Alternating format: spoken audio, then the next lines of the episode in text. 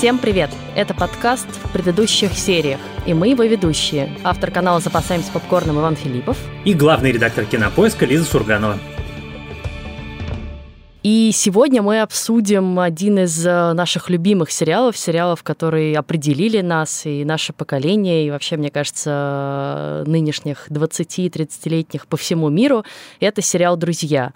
обсудим мы его в связи с э, интересным поводом. 27 мая на сервисе HBO Max, а в России в медиатеке у нас на Кинопоиск HD вышел специальный эпизод, который называется Friends Reunion или «Друзья воссоединения», где основные актеры актеры, а также создатели сериала и люди, как-то его любящие, объединились в практически двухчасовом фильме э, впервые за 15 лет, да, вроде бы они, и э, вернулись в те самые декорации. За 17, за 17 лет.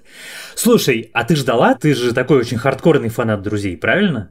Я люблю друзей, Нельзя сказать, что я хардкорный фанат их. Ну, в смысле, я много раз их смотрела и пересматривала, и действительно испытываю к ним нежные чувства. Но, наверное, я не из тех людей, которые могут там тебе процитировать все, что угодно, вспомнить, в каком сезоне что происходило, и пересматриваю «Друзей» раз в год. Но я не очень ждала реюнион. Ну, как бы он не вызывал у меня никакого ажиотажа. У меня тоже не вызывал реюнион ажиотажа, мне было любопытно, как это будет выглядеть. Мне нравятся «Друзья», я их смотрел, кажется, два раза, целиком, в смысле, от начала до конца. Мне кажется, кстати, что это один из таких сериалов, который мало кто смотрел всего единожды.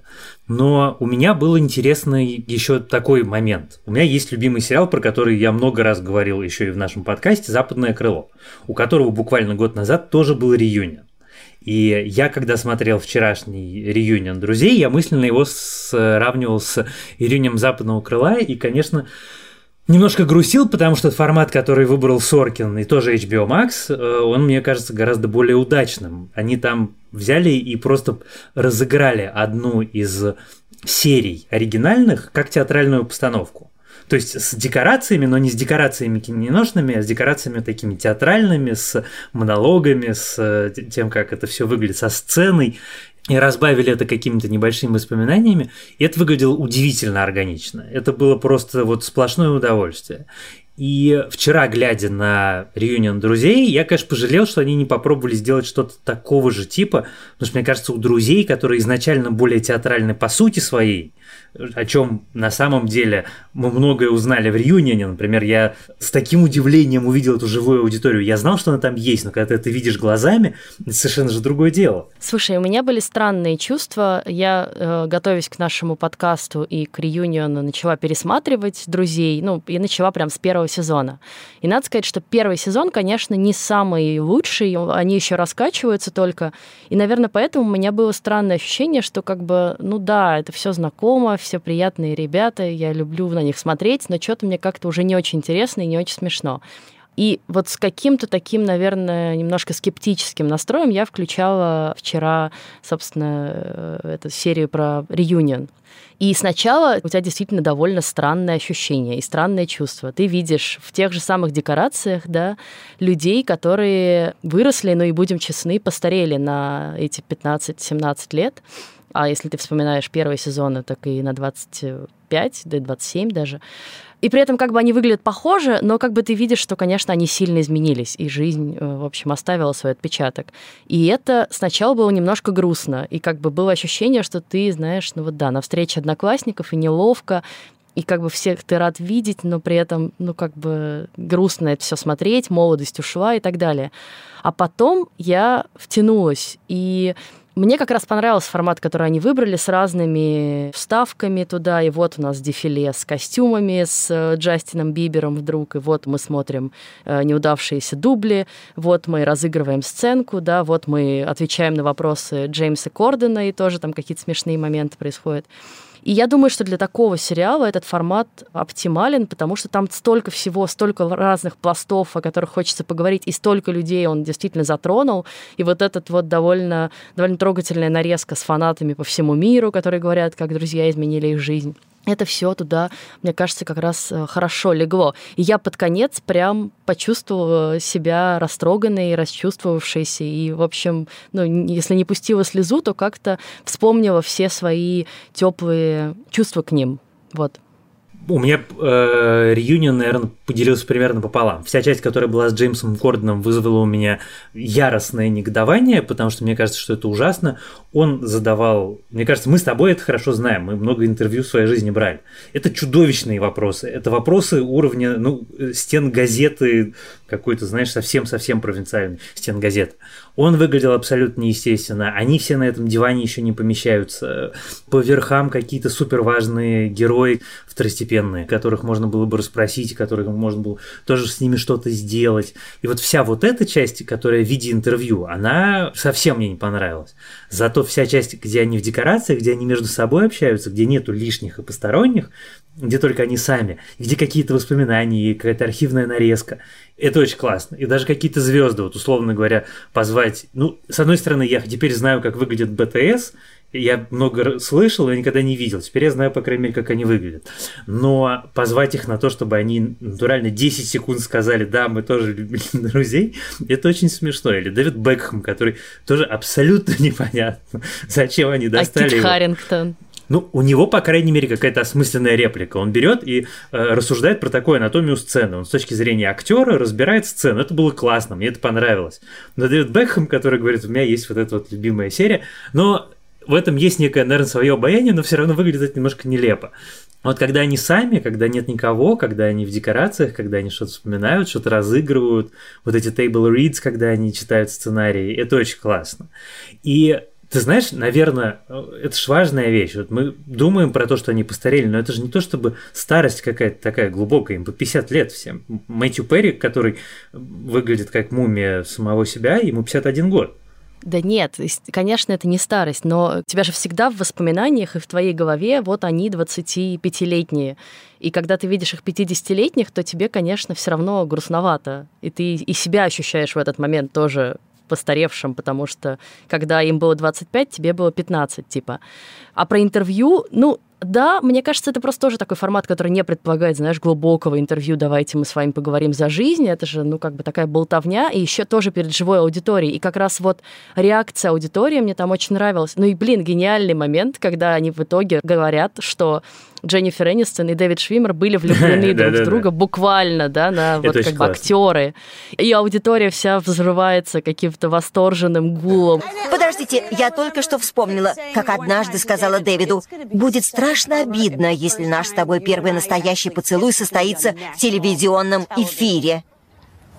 И, естественно, наш первый поцелуй был в центральной кофейне. Стоп! Мы просто перенаправили все наши искренние чувства друг к другу в Росс и Рэйчел. Что с тобой? Только я один обалдел. Стоп, погодите. Ты прям чувствуешь, как до сих пор все переживают, будут ли Росс и Рэйчел вместе, а тут еще как бы такая история, да, вот за кадром, какая-то одновременно и радостная, и печальная, да, что в итоге у них ничего и не получилось, они и не попробовали. Э, там еще такой смешной момент, помнишь, они когда вспоминают, кто к ним приходил в камео, и Швимер говорит, ну еще там парень твой, да, Брэд, Брэд Питт. Питт. Вообще-то, по-моему, муж тогда уже. Ну, такое с него вот слышится какая-то э, язва в, этом, в этот момент. Слушай, но э, я хочу сказать, что мне, конечно, вот это все тоже очень понравилось, это тоже было очень интересно, но на меня самое большое впечатление все-таки архивные кадры произвели. Когда показано, как аудитория впервые реагирует на какие-то сюжетные повороты, это как-то очень круто. История про несчастного Мэтт Леблан, который себе плечо выбил.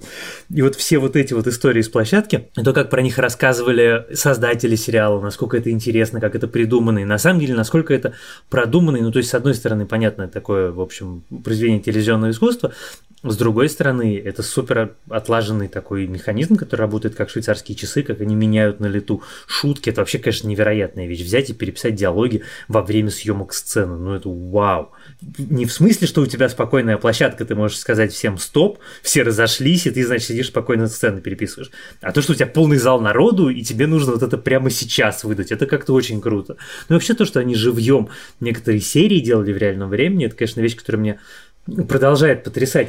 Я хотела добавить про сцену, которая была перепридумана потом, ну не сцена, а целая линия, да, вот это потрясающая тоже история, где они просто ради фана решили вставить постельную сцену с э, Чендлером и Моникой, посмотрели, как на это отреагировала аудитория, а тем просто как бы буквально им стоячую овацию устроили. Он меня заметил?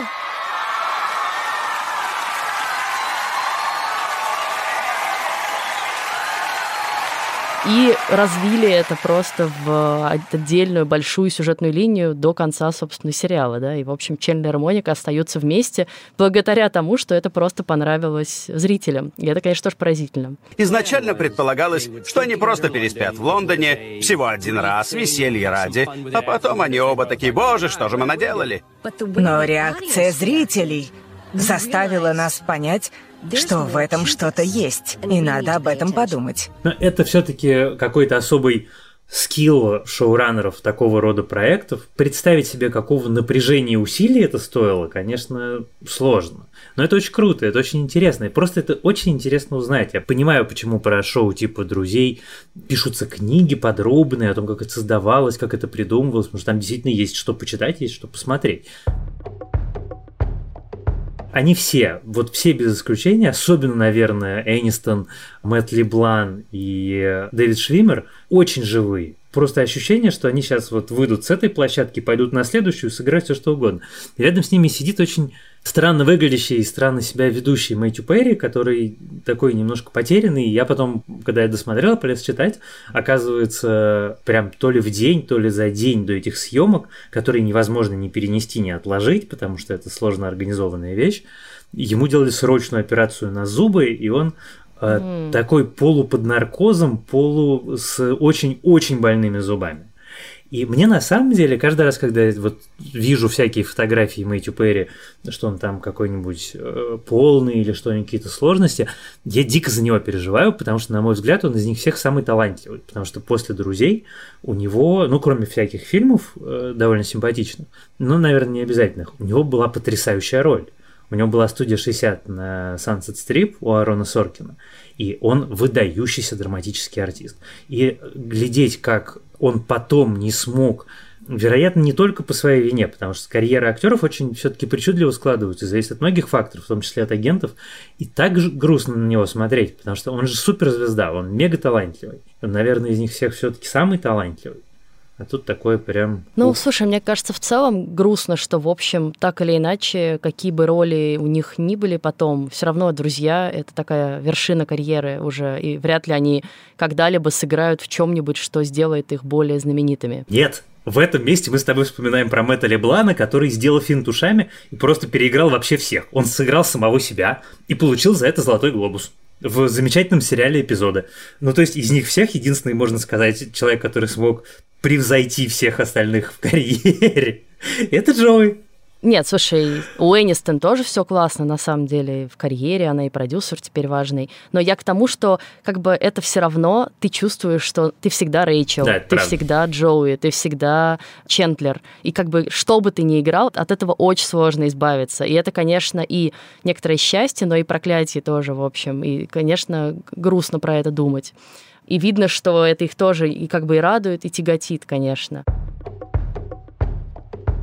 Но одна из историй, которую, мне кажется, нам нужно с тобой обсудить, это, собственно, тема всего этого спешала. Они же пытаются выстроить весь эпизод вокруг того, как друзья — это такого планетарного размера явление, такое событие, которое отразилось на глобальной культуре. Это не просто какой-то один из ситкомов. Это что-то, что повлияло на жизнь миллионов и миллионов людей. И, конечно, цифра в 100 миллиардов просмотров, она, признаюсь честно, прям впечатляет. Это ух!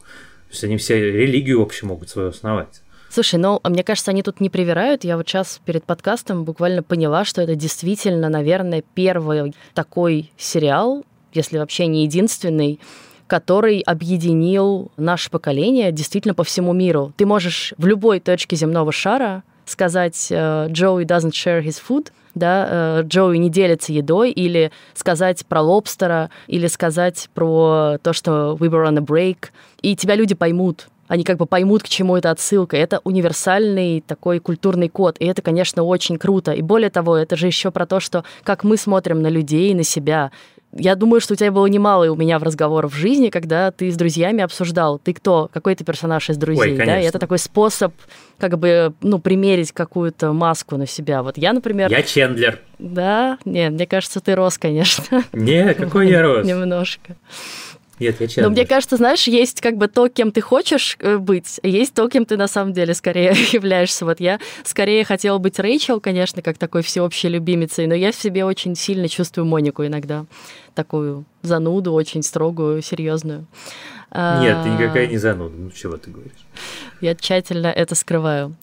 Вот, и это, конечно, очень крутая история. Действительно, ни с одним таким сериалом до этого такого не было. И э, мы все на нем росли буквально, и до сих пор на нем растут подростки. Это тоже отдельная штука, про которую хочется поговорить. Да, да. Слушай, ну вот я как раз э, думал о том, что вот мне нужно готовиться к подкасту. Я смотрел «Друзей» два раза. Я забыл, я вчера, глядя на спешл, я понял, насколько сильно я забыл. Я помнил только сцену с диваном, потому что сцена с диваном, она одна из моих любимых, и она смешная. Сколько бы раз я ее не увидел, это все равно смешно. Here we go.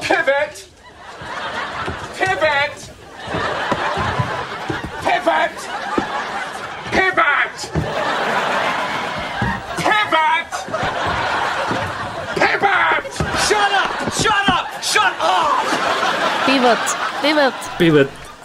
И я думаю, ну что ж такое, что же не подготовиться мне, что вспоминать, как там кто с кем спал, как это было устроено, кто где работал и кто как шутил, это невозможно.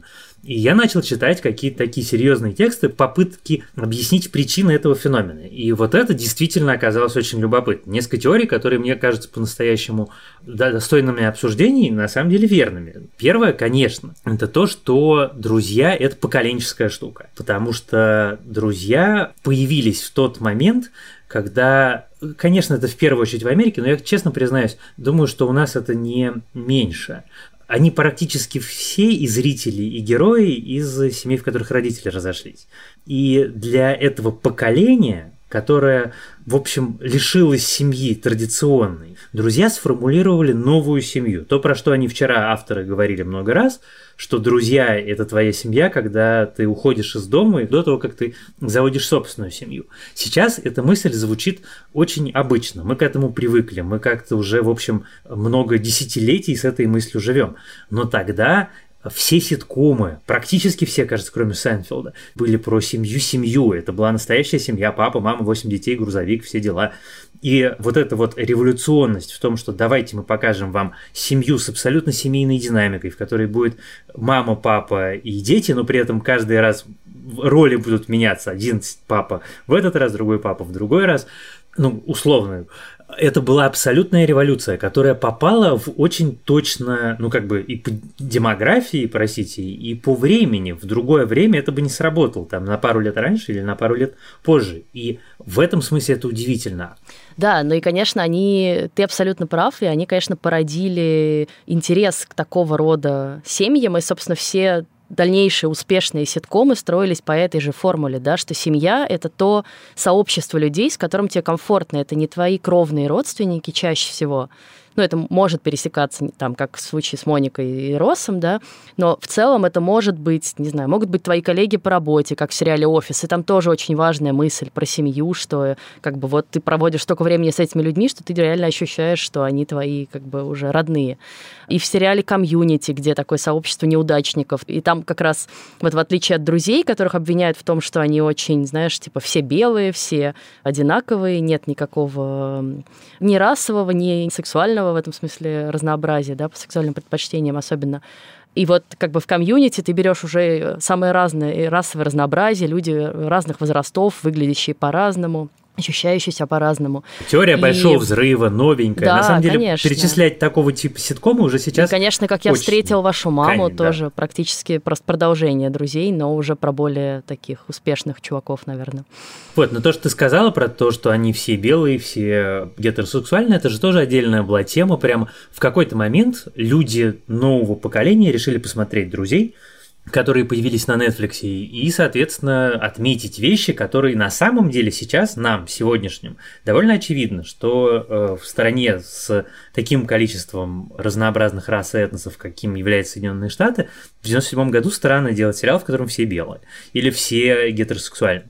И это породило довольно много обсуждений, которые, с одной стороны, абсолютно справедливы. Это действительно так было. Гомофобные шутки были, трансфобные шутки были. И на самом деле огромное количество вещей в «Друзьях» я думаю, что если мы сейчас э, начнем смотреть, мы словим страшный кринж, потому что мы уже, в общем, испорчены новой оптикой того, как хочется видеть мир более многоцветным, более насыщенным.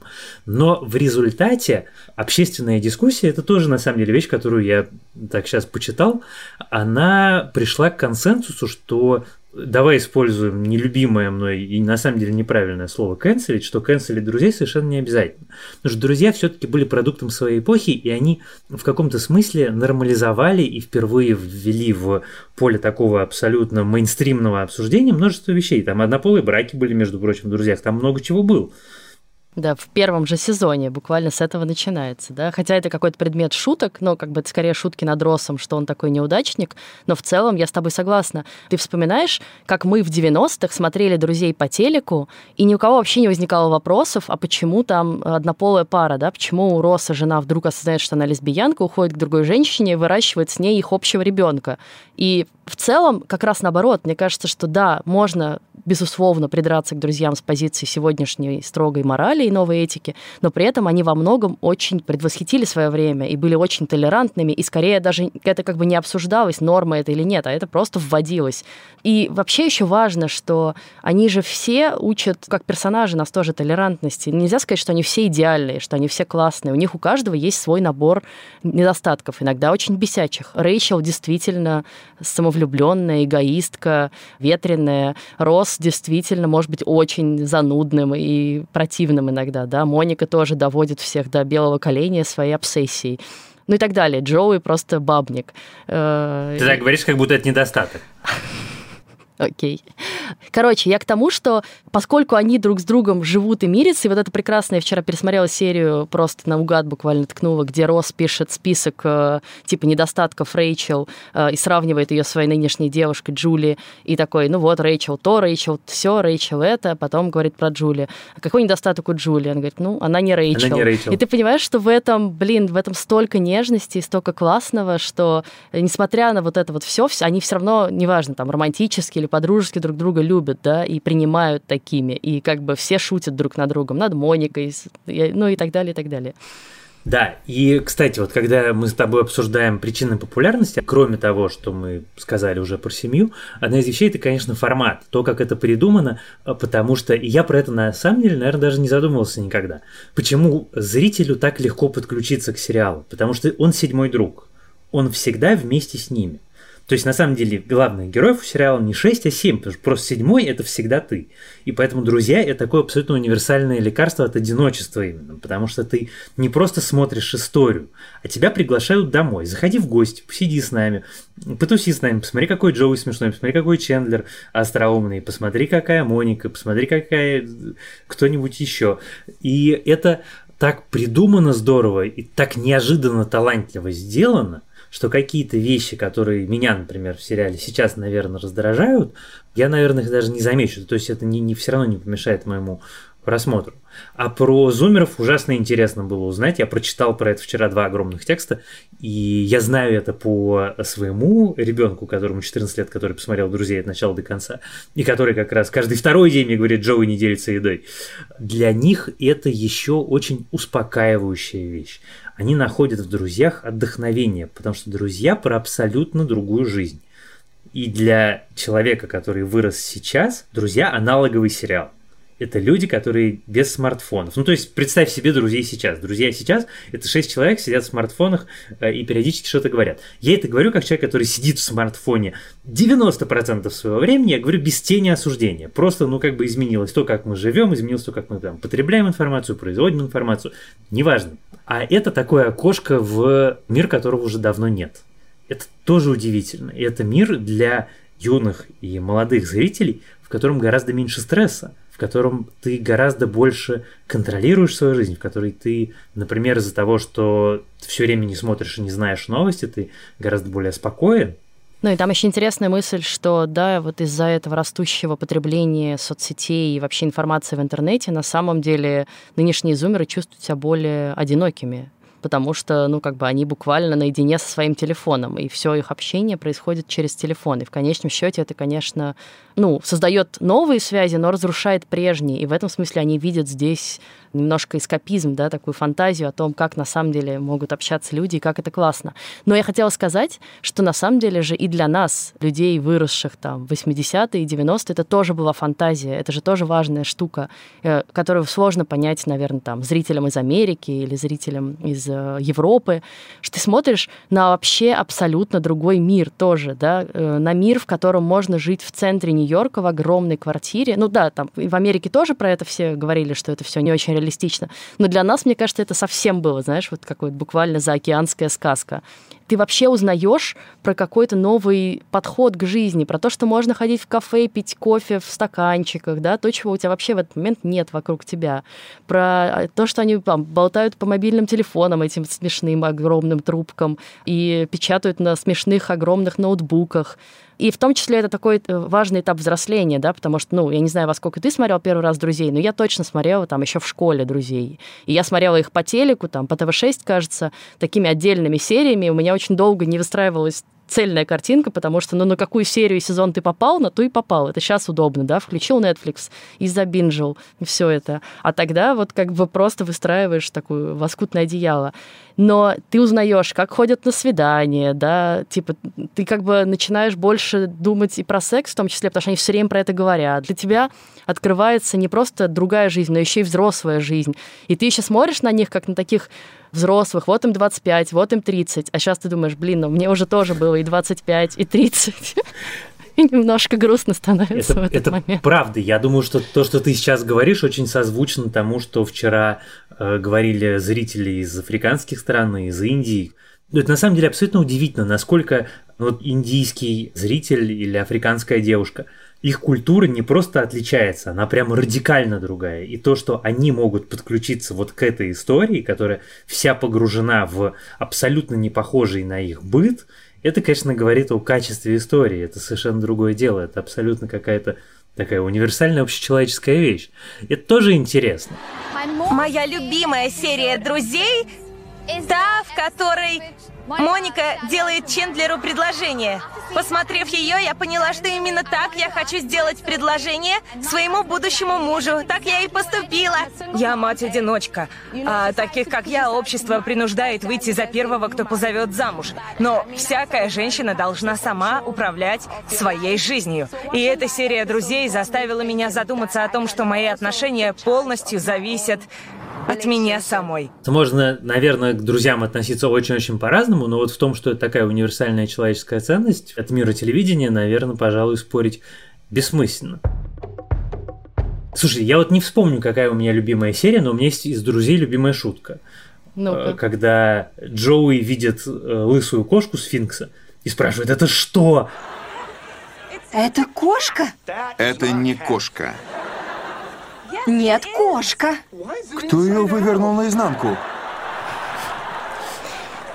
Ну, мне кажется, это можно на самом деле бесконечно вспоминать э, любимые не серии, а даже моменты, да, где Моника с э, индейкой на голове, или где Рэйчел изображает из себя принцессу Лею, потому что это некая сексуальная фантазия Росса, или где они все время подглядывают за этим голым мужиком, или где как бы они постепенно узнают, что Чендлер и Моника встречаются, и как они смешно на это реагируют, потом скрывают это все от Росса, и как он на это реагирует. Я очень люблю вот эти все серии, где у Чендлера и Джоуи заводится целый питомник, какой-то гусь ходит, петух, бесконечный какой-то бардак происходит. Ну, в этом смысле, вот да, я как раз не ориентируюсь, знаешь, вот в пятом сезоне произошло то, а во втором то, но у меня с полохами такие вот эти сцены э, возникают в голове. И, конечно, все равно это там, по большей части, наверное, второй-седьмой сезоны, потому что, конечно, под конец ну, я уже досматривала друзей, кажется, уже, когда можно было их скачивать, и это было грустновато. Ну, то есть ты понимал, что это уже прям какая-то вымученная немножко история, и вот э, Рэйчел, значит, ушла от Росса в очередной раз, теперь в нее влюбился Джо, и что, зачем, она ушла от Джо, и все-таки вернулась к Россу, и вот до конца вот это вернется она к Россу или не вернется она к Россу. Да, и про это они тоже трогательно, кстати, говорили вчера в реюнионе, что они не могли оставить открытый финал для аудитории, которая столько лет ждала ответа на этот вопрос. Но при этом он как бы меня не очень с одной стороны, не очень обрадовал, с другой стороны, ты понимаешь, что он неизбежен.